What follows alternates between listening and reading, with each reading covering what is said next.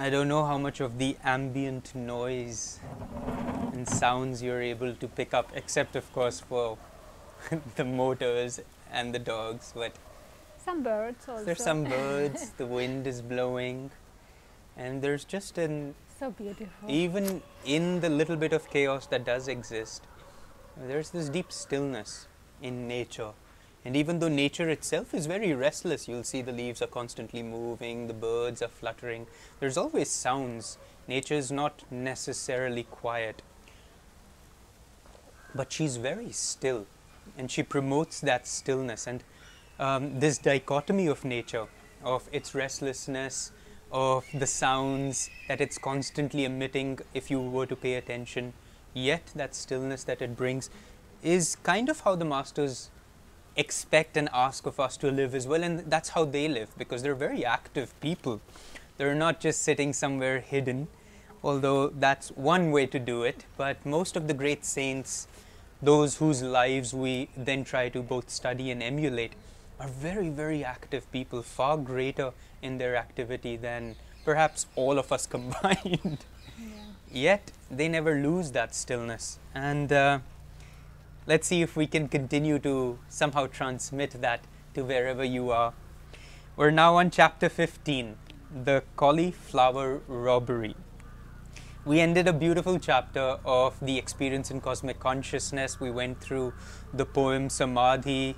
Of course, then we did a meditation the following day on that poem. So I hope since then you've taken on this um, advice of Paramahansa Yogananda is to try to memorize this poem and repeat it to yourself as often as you can. If you haven't for some reason, the good news is you still can. Today is a great day to start that again. We've got another beautiful sound every now and then, which is of these helicopters. But every time a helicopter passes by, rather than seeing it as kind of a disturbance, as a nuisance, a moment of pause. it's actually a reminder for us. The moment a heli, you know, if we're talking or something's going on, the moment the helicopter passes by, Like, everybody oh. gets quiet. You just close your eyes. You let that sound kind of dissipate, and then you begin whatever you were doing. So it's this great reminder where a very disturbance can become a reason to find stillness and silence. Let's begin now. Page 150. Master, a gift for you.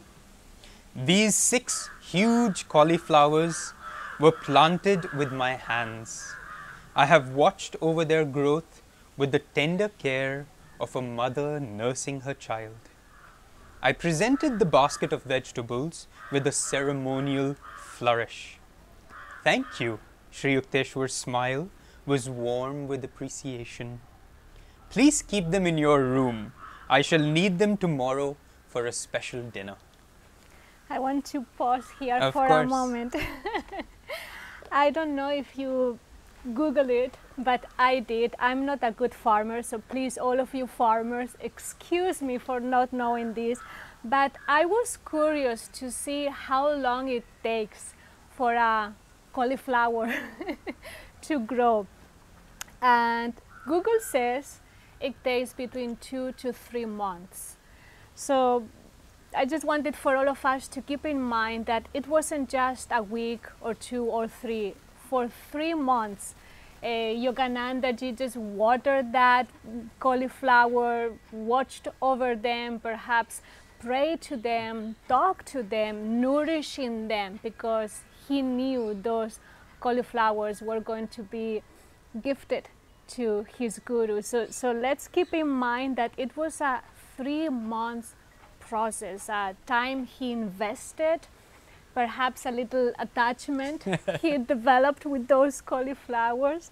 So just to put this into context, because for many of us, that's what also we do with, with things that we are about to gift to somebody, all the care, all the thought we put behind it, sometimes the financial investment that we offer or in whatever other form, but there is time, energy, love, care invested that then perhaps God has other plans for it.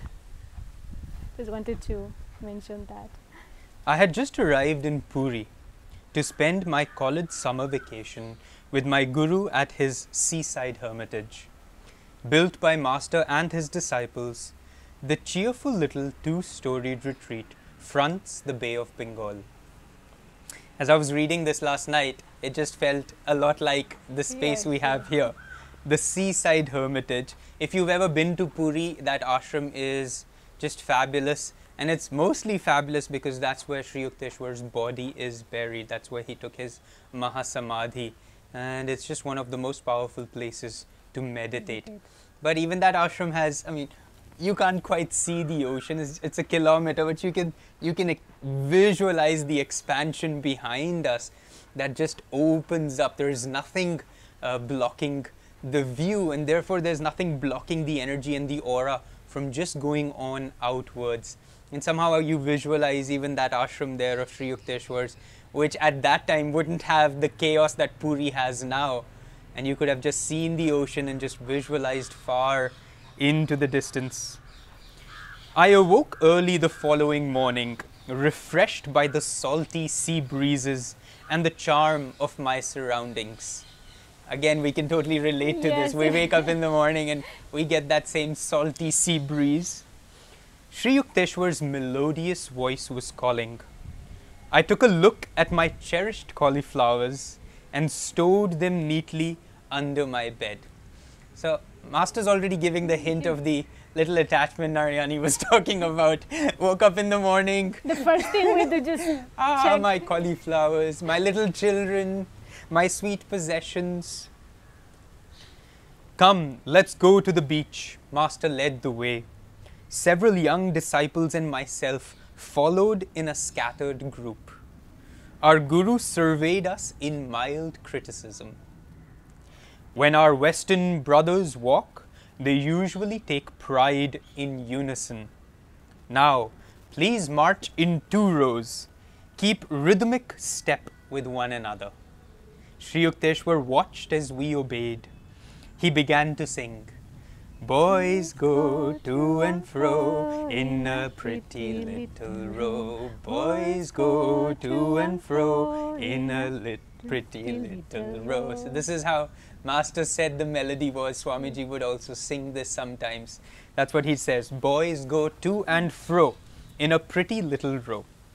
I could not but admire the ease with which Master was able to match the brisk pace of his young students. Another very interesting look into Sri Yukteswar's personality and in the way that he worked with his disciples is um, he appreciated order, he appreciated harmony, even in something as trivial. trivial, mundane, you know, subconscious as walking towards on the beach. And he wanted the boys, you know, get in line, walk together, because there's beauty in harmonizing. Mm-hmm. You know, so often we love to assert our individuality. You know, oh, it's just this is how I work. I'm going to be separate. I'm going to do my own thing. I'm going to kind of make sure I stand out, which is has sometimes its own beauty. You know, that creativity, that uniqueness must must be expressed. But especially when we're working in a group, and this is satsang, and this is community, it's so much more powerful to harmonize. Mm-hmm. And that can mean not necessarily when we're walking, but you know, you come to a place where devotees are together and you immediately see what are they doing? What can I involve myself? How can I get attuned to the energy of the group? Where can I contribute that my energy is not sticking out? And it's not like, what can I do that's special and that's different? What's needed? What's happening? And Sri Yukteswar, and we've talked about this before, he brought a lot of that Western practicality mm-hmm. in the way he taught. Perhaps from his own lifetimes, as Yogananda shared, Sri Yukteswar was um, the Archbishop of Canterbury when Yogananda was William the Conqueror. He was the spiritual advisor to the King of England at that time. And so, all those lives, he held some of that practicality with him. Halt! My guru's eyes sought mine. Did you remember to lock the back door of the hermitage? And before we go, let's just quickly look at the. yeah, the hermitage. That's side. the Hermitage as it was, whenever that was. Uh, it looks a little run down in the image. Now, of course, it's a beautiful place to visit with a lot of devotees going there to receive darshan and the blessings of Sri Yukteswar. Back to the question. Did you remember to lock the back door of the hermitage? Uh, I think so, sir. Sri Yukteswar was silent for a few minutes, a half suppressed smile on his lips. No, you forgot, he finally said. Divine contemplation must not be made an excuse for material carelessness. You have neglected your duty in safeguarding the ashram. You must be punished. Two things here, of course. Most importantly, Sri Yukteswar is, of course, talking to us about, and we come back to the previous subject of that practical kind of um, deeply rooted aspect of the spiritual path, which is everything needs to be given its due importance. Discipline a little in the name of you know i'm just here to for god so nothing else matters. I mean there can be a time and place for that and um, in a darker age that was perhaps even more helpful to do that but now where we're in an age of energy how we use that energy and where we direct that energy has um, has a lot of power with it. And so he says here, divine contemplation must not be made an excuse for material carelessness. And recognizing that the world that we're living in offers us ample opportunities to prove to ourselves our awareness, our understanding of our environment, our complete presence of mind in all that we do. To be drunk with God does not mean to be um, oblivious, it means to be so deeply and um, intensely aware of everything that nothing misses your consciousness. And that's what Sri Yukteswar is asking of all of us through this little kind of chastisement of Paramahansa Yogananda. just to reinforce the importance of awareness. I mean, wherever you go, you can really make a difference in that setting that God has placed you. Whether it is uh, visit someone's friends, visit any other place, you know, like if your awareness is sharp enough, you can really make a difference, not just creating or changing something physically in the place you are, but energetically. Your energy, your state of consciousness can change the vibration of a room, can change the mind setting of the people around you. So that's number one, very important. I wanted to add also before you bring mm-hmm. the second point Sri Yukteswar, let's not forget that he is omnipresent. He knows absolutely every thought Yogananda had, present, past, and future to come. Don't you think Sri Yukteswar knew in advance this episode was going to take place? Yet he waited until Yogananda did that little, um, forgot, I don't, I don't want to say mistake, but careless um, action. So his guru allowed him through go, to go through that so he could really learn that specific lesson. And for many of us, it's important to recognize that the guru needs to allow us to make mistakes, to um, to to go through whatever go we need to go yeah, through. to go. He's not going to stop you, you know, necessarily. He's not going to help you avoid, Avoid, the exactly. learning that is present in the very mistake. And that's truly a very important point, which is kind of the second point in a sense, Hmm. where Sri Yukteswar is bringing out the law of karma, isn't he? He's like, oh, you've neglected your duty in safeguarding the ashram, you must be punished. Of course, he's doing it a little jokingly, but what he's saying is, even your material responsibilities carry with them the law of karma A consequence. and the consequence of mm, of that lack of awareness. In fact, most karma is the direct result of the lack of awareness. We do so much without clear awareness of our actions, and that we just keep creating karma over and over again. The beauty over here, of course, is Sri Yukteswar kind of saying, okay, let's expatiate, you know, let's overcome and um, neutralize this karma now. So that later on when something hits you you don't wonder where did this come from? I don't deserve this. I hadn't done anything. I've been such a good human being. I don't hurt people. Whatever we tend to kind of create as a little justification for why we shouldn't suffer. And here Sri Yukteswar is like okay let's let's close this little chapter right here and just tie it up neatly in a bow I thought he was obscurely joking, this is Yogananda saying, when he added, Your six cauliflowers will soon be only five. Now, of course, as Narayani mentioned, Sri Yukteswar is working on so many levels here, mm-hmm. right? He's working on Yogananda's tendency to be careless. You remember, even in the first ashram that Yogananda was in, where he Yeah, he constantly to neglected, he wanted to meditate more, which was appropriate, but kind of neglecting or putting everything else down and saying what I am doing is better and is best. Categorizing what's spiritual versus what's not. Exactly. And so there's that aspect. And then there's, of course, that little attachment that's Yeah. been little by little growing towards those cauliflowers. And so Sri Yukteswar was almost using this like, you know, ek tir se do shikar, that uh, one stone and two birds. So the six cauliflowers will soon be only five. We turned around at Master's orders and marched back until we were close to the hermitage. Rest a while. Mukunda, look across the compound on your left. Observe the road beyond.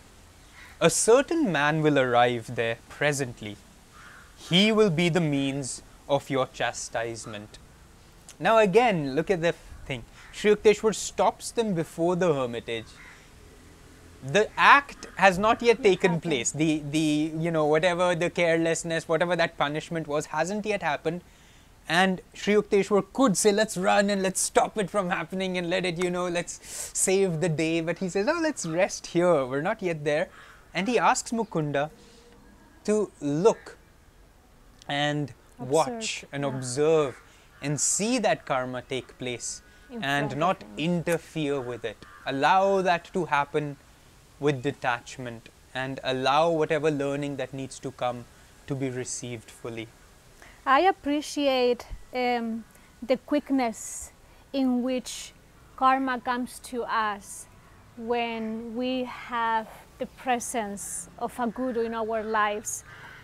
This just this is happening in, in less than perhaps 30 minutes. I mean, you just perform an action that has a consequences, has a consequence, and then karma comes back to you. I mean, Yogananda doesn't need to wait three lifetimes to pay off this, you know, little lack of awareness, or even one, two years. It comes to us right away. This is the beauty of being committed to freedom hmm. in this lifetime. Because you know karma is going to come fast. And we cannot complain when it comes. And as swami kriyananda says the spiritual path is not for children but for warriors. And as yogananda was as each one of us want to become let's be grateful when karma comes to us where any disappointment where any mm, i don't know obstacle or where when anything is taken from us because so- karma is being burned and there is a blessing behind it. And the blessing is we are becoming freer and freer from that particular attachment or from that particular way of way of thinking where we believe there or in that person we will be happy.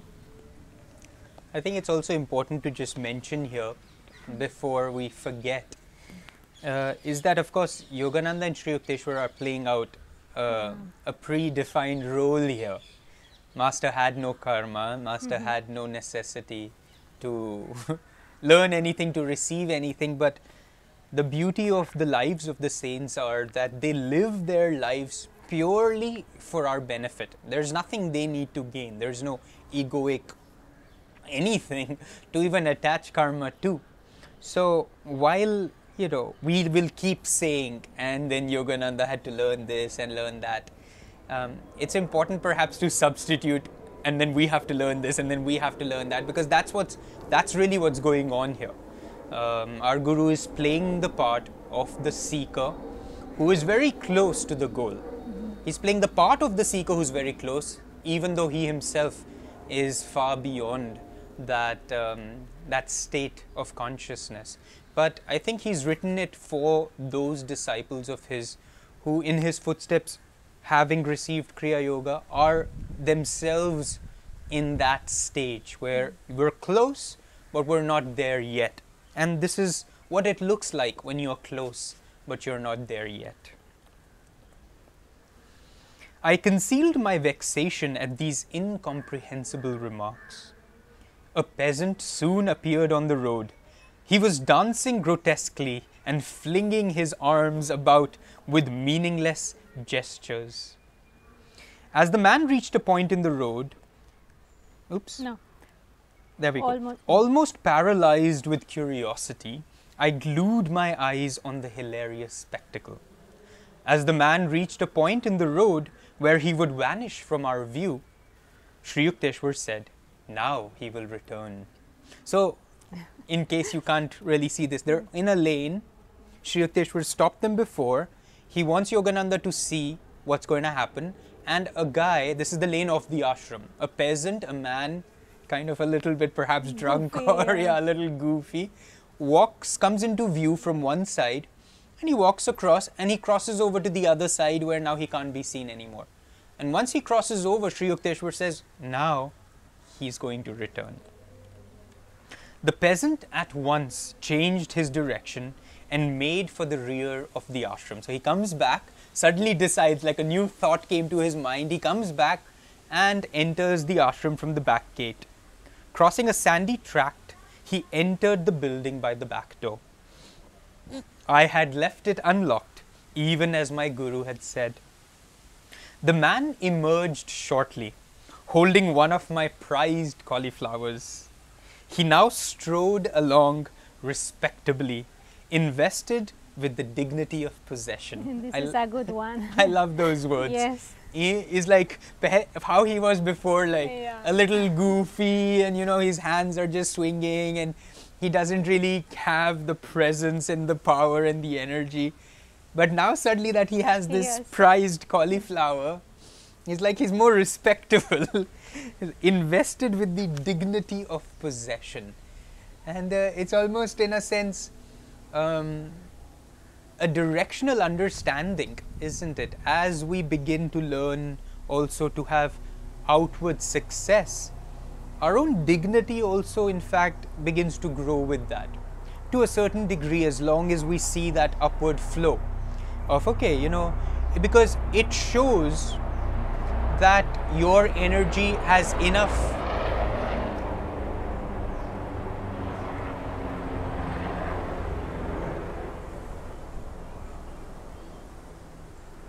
There we go.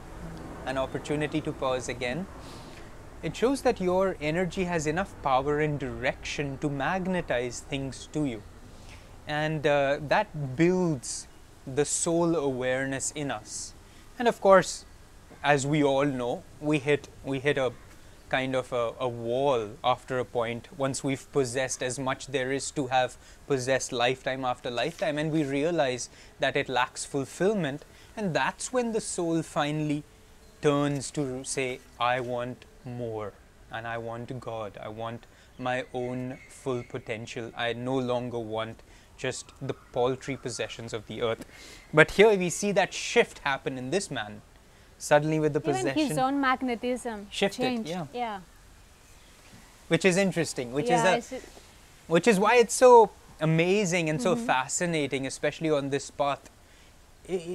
I- I- There's no real distinction between material and good and bad and spiritual. It's all a directional flow. For this man, that possession was a directional upward flow of ah, look at him now. You know, suddenly there's dignity. There's there's more energy in him. There's more confidence in him. There's more awareness in him now that he has something worth kind of protecting and being proud of and being happy for.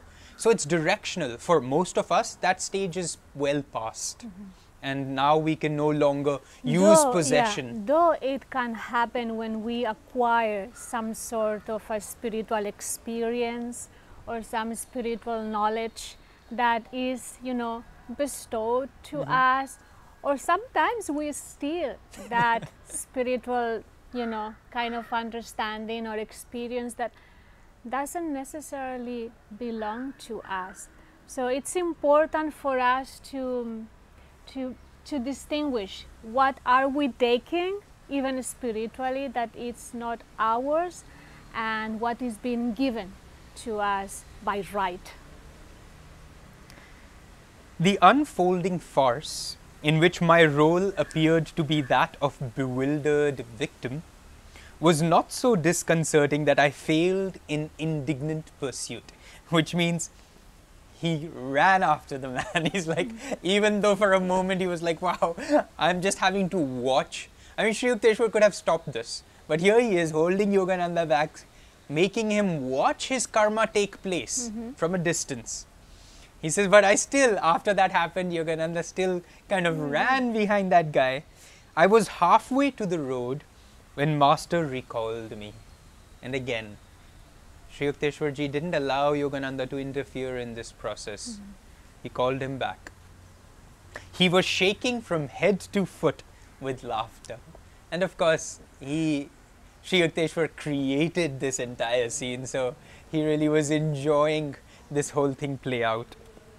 That poor crazy man had been longing for a cauliflower, he explained between outbursts of mirth. I thought it would be a good idea if he got one of yours, so ill guarded.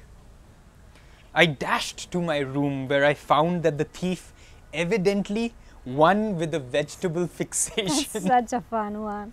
had left untouched my gold rings, watch, and money, all lying openly on the blanket. Again, one of those guru moments is the only way to put it. Yeah. So much more could have happened by Yogananda's carelessness. They, you know, Sri Yukteswar could, could have not mentioned it at all. They would have gone out, they would have been on the beach for a long time. Anybody could have gone into the ashram and could have taken absolutely whatever they wanted. And in this particular case, in Yogananda's room with the gold, the money, the watch, all of it on display for anybody to come and just grab. Yet this guy went under the bed and took only the cauliflower. Of course, as Master jokingly says, he had a vegetable fixation. It's like he was craving only for that cauliflower. He had crawled instead under the bed where, completely hidden from casual sight, one of my cauliflowers had aroused his single hearted desire. So, Sri Yukteswar created the event but also held the karma and mitigated the karma from it being much worse. Mm-hmm. And he allowed only that to be taken away, which, you know, could have been, which is such a mild punishment, so to speak. Whereas what could have happened could have been much more impactful on a material level. I asked Sri Yukteswar that evening to explain the incident, which had, I thought, a few baffling features. My guru shook his head slowly. You will understand it someday. Science will soon discover a few of these hidden laws. So, first we have to realize what's all of this is taking place in like 19, I don't know what, 1910, 1912, yeah. early, early on in the 1900s. So, you know, there's a lot less even scientific understanding than we have today. And let's see what that scientific understanding was. Any, did you want to hmm. say something? When the wonders of radio burst some years later on an astounded world, I remembered Master's prediction. Age old concepts of time and space were annihilated. No peasant's home so narrow that London or Calcutta could not enter. The dullest intelligence enlarged before indisputable proof of one aspect of man's omnipresence. Again, just look at the consciousness of these two masters. One, Sri Yukteswarji kind of knowing that science, as man's consciousness rises, science itself will begin to start discovering and learning some of these hidden realities that are so accessible to the masters. They're just so aware of any scientific advancement and they can use what scientific advancement can only create through devices and a lot of uh, complicated, you know, uh, instruments, they just use it through their consciousness. But secondly, also, Yogananda recognizing as science kind of enlarges its own ability to perceive the universe, it's in a, in a sense, it's helping discover aspects of our own omnipresence. In this case, the radio being I speak here, I mean, just this is omnipresence. Narayani and I are in this house in Mumbai, in the ashram, but in a sense, we're omnipresent in your home, and we're omnipresent in anybody's home who opens their hearts and their door and their computer and their phone to us. And that's what radio created. It created the potential to show, ah, just with a little scientific understanding, we're already moving towards or moving closer to an omnipresent state of being. And it's just beautiful to see that the consciousness that the masters see mm-hmm. is just not separate. They're not saying, ah, science is, you know, pff, science is so material and it's so limited. No, spirituality is far greater. They're just seeing science as hand in hand with the spiritual understanding and expansion of consciousness. And science just participates in that because now, thanks to science, we're so much more comfortable with the possibilities and the potentials that each of us have. A hundred years ago, man thought himself to be far more limited than he is now embraced through science, through scientific discoveries. The plot of the cauliflower comedy can be best understood by a radio analogy. Sri Yukteswar was a perfect human radio. I love that. Thoughts are no more than very gentle vibrations moving through the ether. Mm. So they're frequencies, they're waves, just like radio waves are constantly passing through us. Just as a sensitized radio picks up a desired musical number out of thousands of other programs, from every direction, so my Guru had been able to catch the thought of the half witted man who hankered for a cauliflower out of the countless thoughts of broadcasting human wills in the world. Not only beautifully put and explained, mm-hmm. it just kind of opens your heart, even just listening to these words. You may not have understood every particular sentence, every particular word, but there's power there already. And the power that Yogananda is saying, not just Sri Yukteswar demonstrated, but the power that he says you and I possess, is like a radio. Now, what's happening? We're all familiar with the radio enough, at least in our cars. Now, radio is also seems like really old. But you've got the dial, and the dial hits every, you know, different channels, and you can choose what you're going to tune into ah, you know, I want Radio Mirchi or I want whatever Red FM or whatever stations play. And you can attune yourself to whatever particular frequency to catch what it is. Oh, I want a Bollywood song, I want a Hollywood song, I want the news, I want a talk show, whatever it is. And similarly, every human being is broadcasting similar, subtler waves into the ether. Every thought, every activity, your aura is a broadcasting station. And the masters can, from the gazillions of, you know, frequencies and waves cross currenting across each other throughout the ether, they can pick up just the right one, tune into just the right thing at the right moment, and give each of us Mhm. exactly what we need in that moment. By his powerful will, Master was also a human broadcasting station. So there are two aspects to the radio, right? The broadcasting of it and then the receiving of it. And we can do both.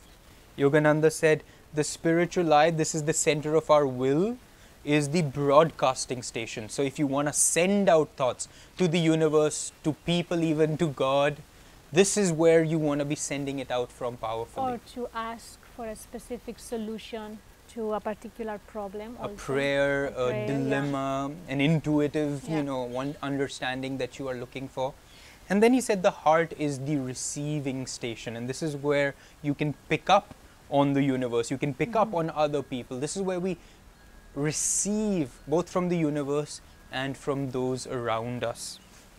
So, by his powerful will, which is this is the center for that will, Master was also a human broadcasting station and had successfully directed the peasant to reverse his steps and to go to a certain room for a single cauliflower. That's how, um, what's the word I'm looking for? That's how precise the instructions that Sri Yukteswar was able to place in that man's consciousness. And how they can work with other people's karma they don't even need to be his disciples Mm. which that was fascinating to me when i was reading. This man had nothing to do with sri yukteswar yet he used this person's karma to teach a lesson to his own disciple. I mean it's just like hard to even understand how this works, but each one of us are vehicles for other people's freedom.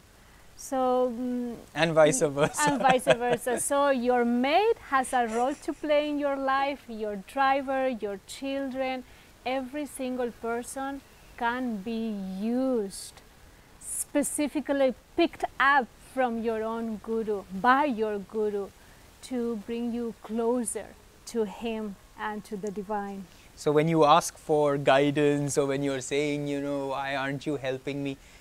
Don't assume that the guru is sending you those thoughts alone. He's sending and directing those thoughts, those inspirations, those subtle guidances to everyone around you Mhm. to respond to whatever it is that you need. Because oftentimes um, we're not able, is really the only word, to Mhm. truly receive guidance. So he has to move 20 other different yeah. pieces just for us to get it, to create the karmic scene, to create the setup for our freedom, because we're not yet able to intuitively, completely receive the Guru's instructions. Intuition is soul guidance, appearing naturally in man during those instants when his mind is calm. That's a very key moment here. Mm-hmm. Now, it doesn't mean that every time your intuition has to come, you're going to have to figure out how to be calm, but it does mean that you're going to have to learn those to calm the mind again and again, again and again, and that's why meditation is so important. So that later on, in moments of chaos, in moments of need, in moments of difficulty, the mind can naturally become calm to receive intuition. So then it's not like, okay, I have to calm myself because sometimes it's in the heat of the moment, it may not happen. But if you practice it daily, calming the mind, stilling the thoughts again and again, again and again, opening yourself again and again, again and again, creating space for the Guru's thoughts to enter into your consciousness, then that intuitive perception becomes so natural you don't even realize it. You wouldn't even call it intuition anymore. In fact, I like to perceive this, you know, calming the mind in the middle of activity as a process of listening Mm. because it's easier to calm your mind in the stillness of meditation, in the quietness of your room, but how do we calm our mind in the middle of activity, in the middle of chaos and busyness? And the process of listening has already an instant impact in your mind. Last few days, believe us when we tell you it has been crazy at the ashram like so many people so many devotees coming at the same time to do seva so many things going on.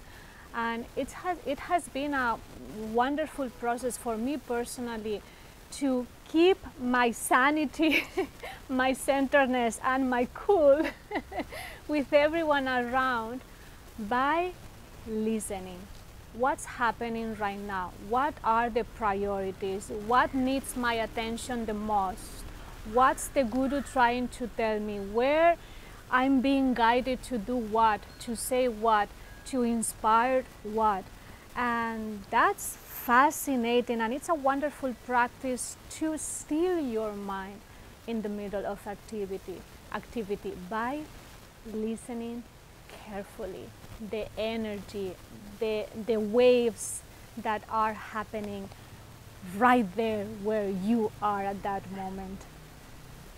Nearly everyone has had the experience of an inexplicably correct hunch or has transferred his thoughts effectively to another person.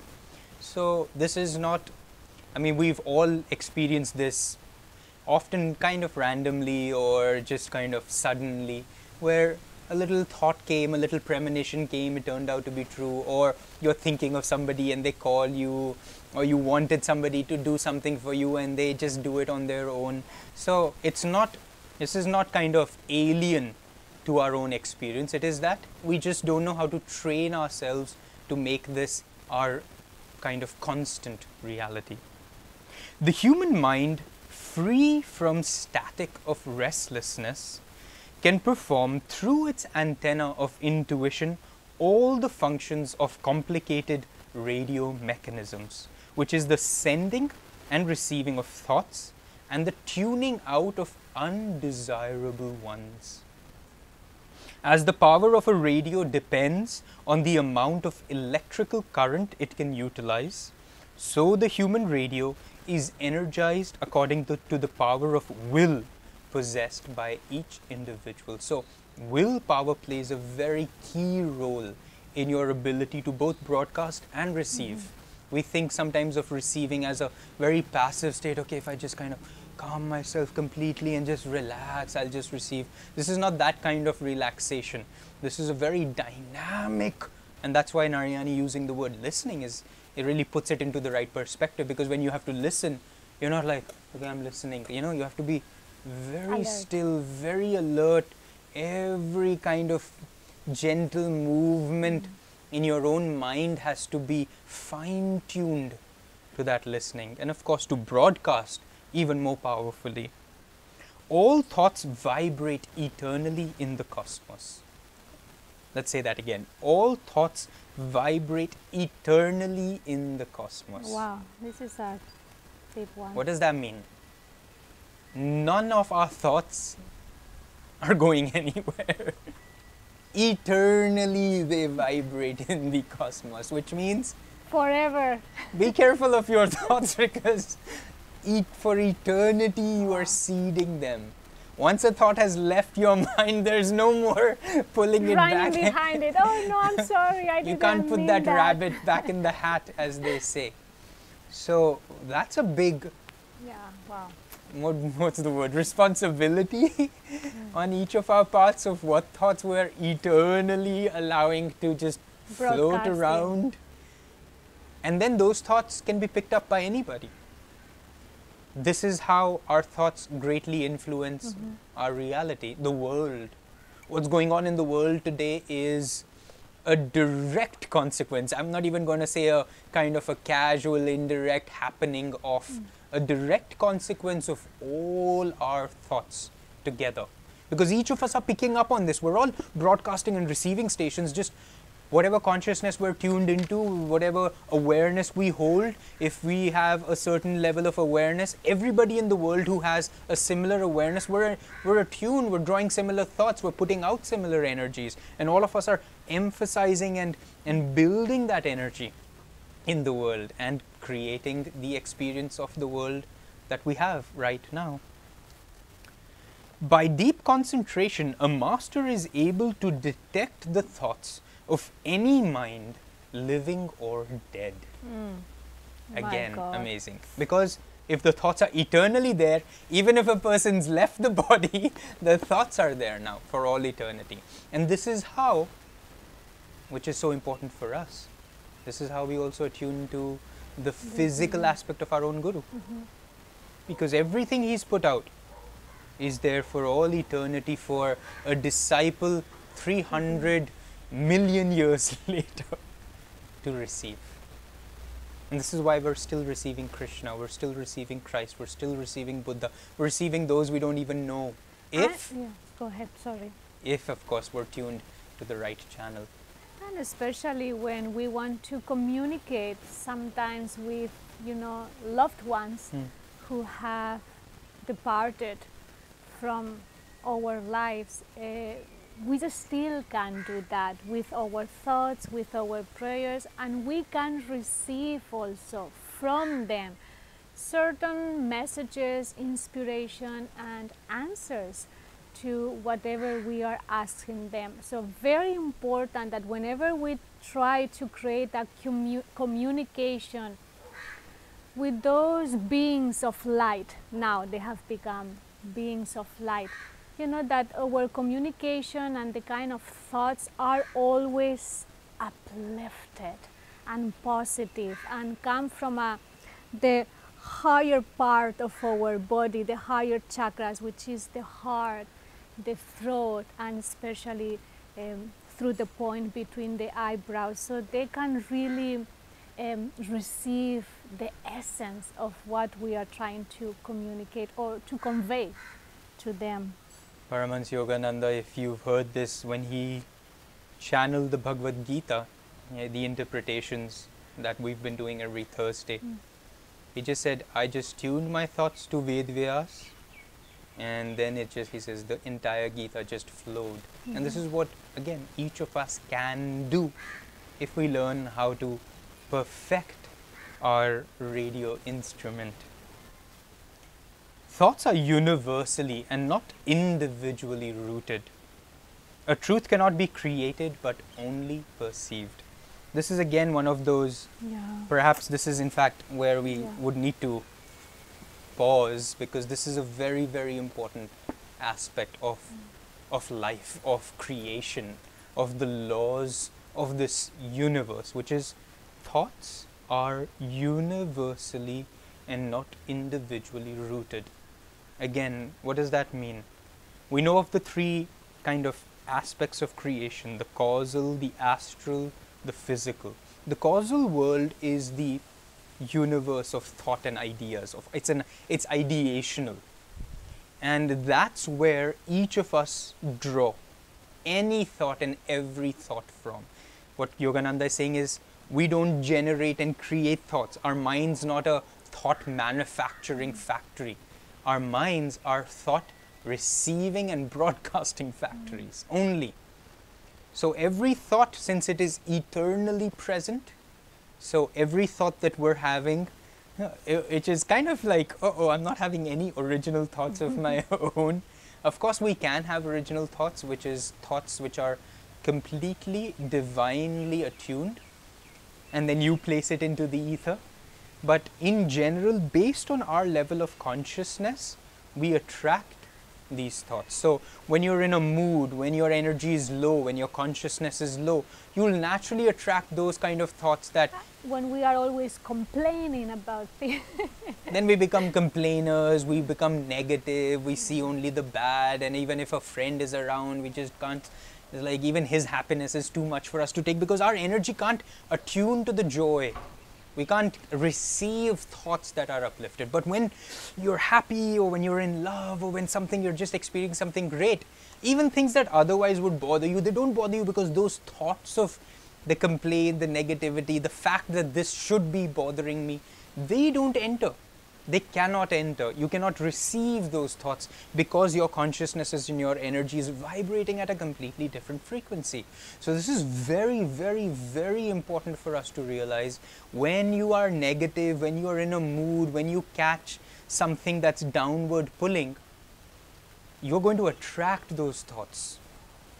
And then don't ask why are these thoughts coming to me? And you know why am i generating? Why am i such a negative? It's not even that you're negative is that that the place that your consciousness is in now is only capable of matching and vibrating with that low frequency it can't do anything else so it's so important that's why consciousness changing consciousness coming back to meditation the changing of consciousness changes everything. Mm-hmm. Not, ah, oh, if I can only fix this thought and if I can only mm-hmm. fix this action, if I can only fix the world, then everything will be fine. When we fix the world outwardly, and we uh, we just kind of feel oh, I fixed this so now I'm happy is because in the process of putting energy out our energy rises in the process of doing something that's meaningful to us our consciousness gets stronger and then we start attracting those thoughts and saying oh now the world is a little better but the world didn't do anything, it was just your consciousness mm-hmm. that did it all. And so be aware, therefore, of the thoughts that are passing through you because two things are happening. You're seeding the universe with it, therefore, you're magnetizing and strengthening that vibration so that others also are more easily. The stronger the vibration, the more naturally you will gravitate towards it. So, a negativity is a strong vibration. So, the moment our consciousness gets even slightly in tune with that vibration, like a magnet, it gets kind of attached and stuck and attracted to that vibration.